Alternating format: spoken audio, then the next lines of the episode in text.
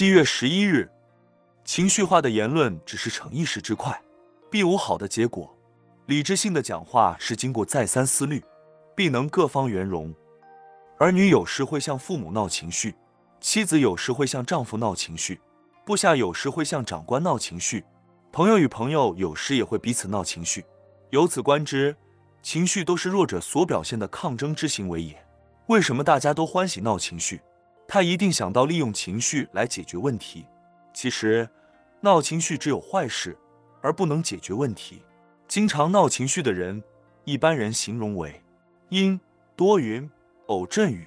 人一闹情绪，讲话就没有情理；人一闹情绪，生活就没有规矩；人一闹情绪，义理人情都会不顾；人一闹情绪，美好形象就会不再维护。